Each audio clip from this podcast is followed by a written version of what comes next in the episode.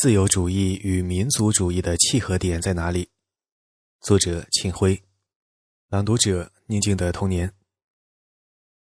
盛洪先生的《经济学怎样挑战历史》一文，连同其姊妹篇《什么是文明》，以新蛮族征服论重写了近代以来中西关系史，视角独特，理论新颖，引起了学界关注。但笔者认为，把近代中西关系描写为反自由贸易的西方蛮族征服了维护自由贸易的文明中华的历史，与史实有违。而他从文明定义出发构建的一整套关于中华文明以自我牺牲的精神弘扬自由主义，并进而拯救世界的理论，在逻辑上也是混乱的。然而，圣文提出的问题却很重要：自由主义与道德理想与民族文化及合理的民族主义应当协调，这是笔者对圣文的认同之处。但如上所述。圣文的论述，无论在经验上还是在逻辑上，都大可商榷。那么，这种协调究竟可不可能？我以为是可能的。试寻以下逻辑思路推论之：一，应当承认自由主义价值是超民族以及超文明的普世价值。换句话说，效用不可比，个人选择应尊重，个人基本权利与个性应当维护。个人效用的社会整合应根据合意原则或契约原则，这些是对各民族文明都适用的。当然，这些价值得到弘扬有个过程。任何民族都是从野蛮时代走过来的，其成员的自由个性是逐渐发达的。但这一过程根源于普遍人性中的潜能，因而它的实现从本质上来说不能归因于其他民族的文明遗址。二。既然存在普世价值，就可以以这一价值为尺度确立制度可比性原则，即在把个人整合为社会的那些规则中，对个人选择的尊重程度，对个人基本权利的保障程度，对个性自由的容纳程度，以及因此而达到的全体社会成员能享用的总效用是有差别的，因而制度却有优劣之分。自然的制度优于人为的制度。市场经济优于命令经济，民主政治优于专制政治，政教分离优于政教合一，信仰自由优于宗教审判等等。根据这一原则，即使是宗教，按宗教哲学大师比尔加耶夫的说法，纯粹作为个人信仰的真宗教是不可比、无优劣的，但宗教制度是有优劣的，宽容的宗教制度优于神权的宗教制度。三。那么，文化或文明是否可比？这要看怎样定义它了。为避免学理上的纠缠，我们可以很惊艳的认为，当前人们倾向于以民族定义文化，以文化定义民族。文化是民族的特征，民族是文化的载体。在这样的语境中，文化实际上是民族性的代称。这样定义的文化当然是无优劣的。这与其说是经验判断。不如说是基于价值的逻辑判断，因为肯定文化有优劣，就等于说民族有优劣，而是违背当今人类公认的价值。但这样的判断就要求把可比较其优劣的一切因素，如制度，排除出文化，指与民族性相联系的文化，排除出文化的范畴。换句话说，文化相对主义的基本命题，即凡文化都有价值，文化无优劣，不可比。在这里应该倒过来说，凡是无优劣、不可比的民族标识都是文化。显然，它主要是一整套无制度意义，或者说是可与多种制度相融的纯粹的审美符号。中餐与西餐，英语与汉语，唐装与西装，过圣诞节与过春节都是文化。中国的龙，日本的樱花，西方的十字架。与阿拉伯人的新月等各自能唤起人们审美认同的符号，也都是文化，它们都不可比。但民主与专制、宗教宽容与宗教审判这类可以人类价值判断其优劣的范畴，就不是这个意义上的文化。四，综合第二三点可以推论，民族认同或文化文明认同的本质不是制度认同。不是思维方式或价值体系认同，更不是对特定权利的认同，而是纯粹审美符号的认同，这不仅是逻辑推论，而且符合人们的日常经验。人们可以拥护帝制或拥护共和，可以长于形象思维或抽象思维，可以有功利追求或道德追求，可以是新儒家或马克思主义者。但只要他们都说汉语、吃中餐、过春节，都对龙、长城、黄河这类象征符号产生审美愉悦等等，那么他们就会被承认为中华文化中人。反之，同样是共和拥护者，长于抽象思维。追求功利价值者，或者同样是马克思主义者，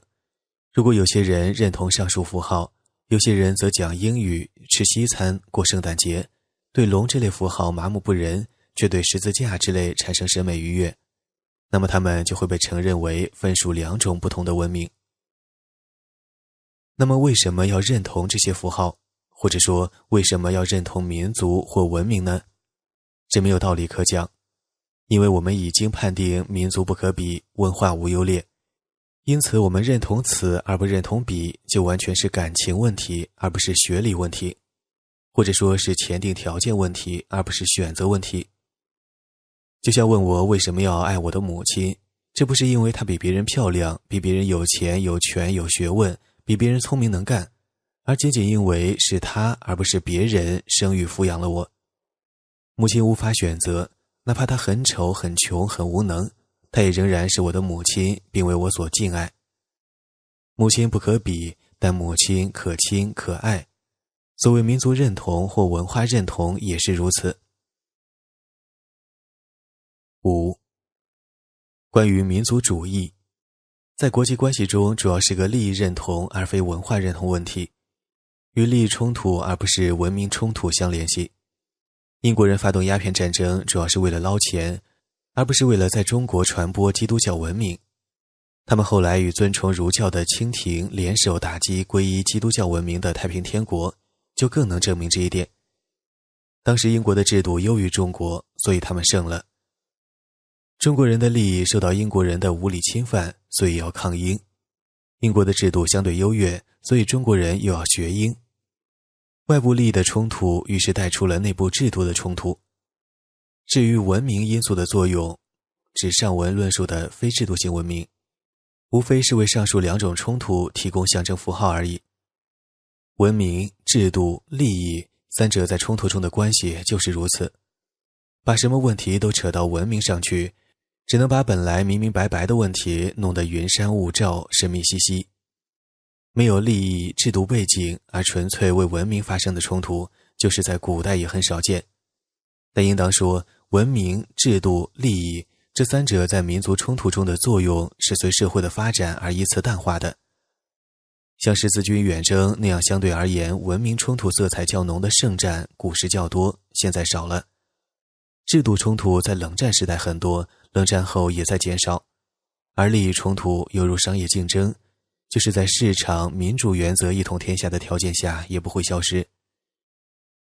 文明冲突随社会发展而淡化的现象，在当代世界的横向比较中也可以得到证明。瑞士、比利时、加拿大这些发达世界中的文化多元国家，远比东欧的同类国家文化冲突更缓和。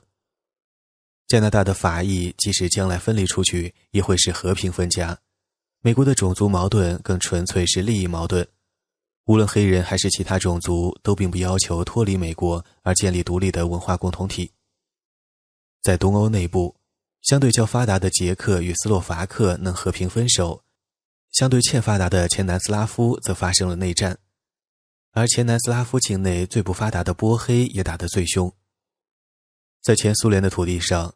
俄罗斯与其西边的相邻民族的关系也比南边较为理性，而不发达的前苏联南部。尤其是前高加索，圣战的气氛最浓也最凶。有人说，那是因为非基督徒的高加索各民族与基督教俄罗斯文化的差异，比俄罗斯与其西部邻邦的文化差异更大。其实未必，因为在高加索，不仅信基督教的俄罗斯人与穆斯林车臣人之间，基督教徒亚美尼亚人与穆斯林阿塞拜疆人之间在打仗。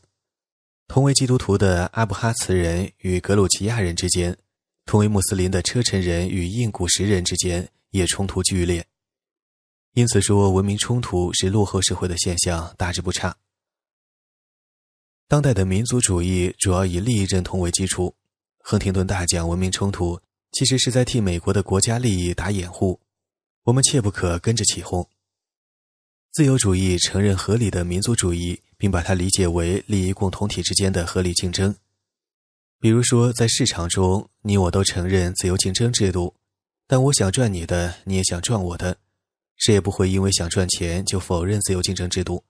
谁也不必因为承认这一制度而自我牺牲。因此，我以为洪胜所讲的中华文明以自我牺牲来救世的设想是行不通的，也是不必要的，因为我并不认为文明冲突严重到了要毁灭世界的地步。当然。如果对方否认自由竞争原则，那么合理的民族主义就不仅要为利益而争，而且要为制度而争了。但无论哪种情况，与民族对手在制度上认同与否，都并不妨碍合理民族主义内部的利益认同，如同它并不妨碍第四点所讲的文化文明认同那样。六，由此又导出两个推论，其一。民族主义既以利益认同为基础，民族主义者就必须首先成为利益评价的主体。没有自身独立利益的奴隶是无所谓利益认同的。因此，合理的民族主义以公民权利的实现为前提。正如鲁迅当年所说：“弘扬民族主义，绝不是要宣扬这样一种观念：做异族的奴隶不好，那么我们倒不如做自己人的奴隶吧。”这种观念的实质就是以民族主义为口实来压制公民权利，显然这是与合理的民族主义不相容的。民族主义所要捍卫的民族利益，只能是民族中每个成员个人利益的整合，因而民族利益的体现者只能通过自由公民意志的契约整合程序及民主程序产生。任何人不能超越这一程序而自称为民族利益体现者。并要求别人为他所宣称的民族利益做出牺牲。换句话说，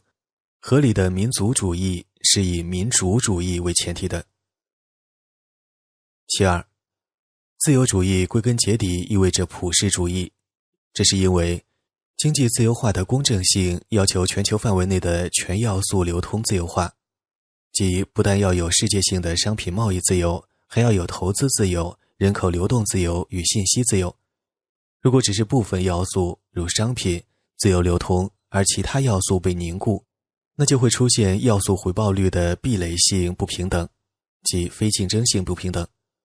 因此，对于自由主义来说，普世主义高于民族主义。全要素的全球性流通自由化，将使资本、劳动等要素在市场规则下从过剩地区流向不足地区。使各地区要素配置比例趋向均衡，要素回报率在公平竞争条件下趋向平均，人口、环保、贫富不均等全球性问题在这种环境中才有希望解决。当代世界施舍是靠不住的，剥夺是得不偿失的，与其寄望于重新分配资源与财富的产权，不如为所有资源与要素争取均等的交易与收益机会。单纯商品的国际贸易自由，如今是富国所要求于穷国的，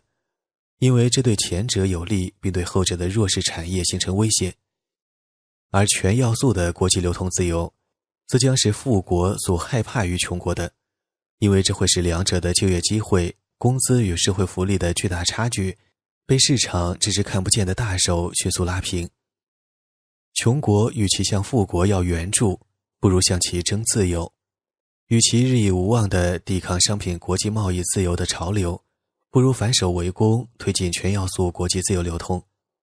因此，以全要素国际流通自由为经济诉求的普世性自由主义，虽然不是民族主义，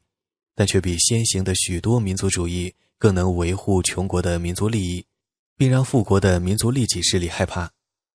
而更重要的是，它提供了一种新的超民族、超文化的道德理想。一种普世性自由与公正竞争的前景，一种新的大同世界理想，不是分配的大同，而是机会的大同。自由主义与道德理想主义的结合点在这里，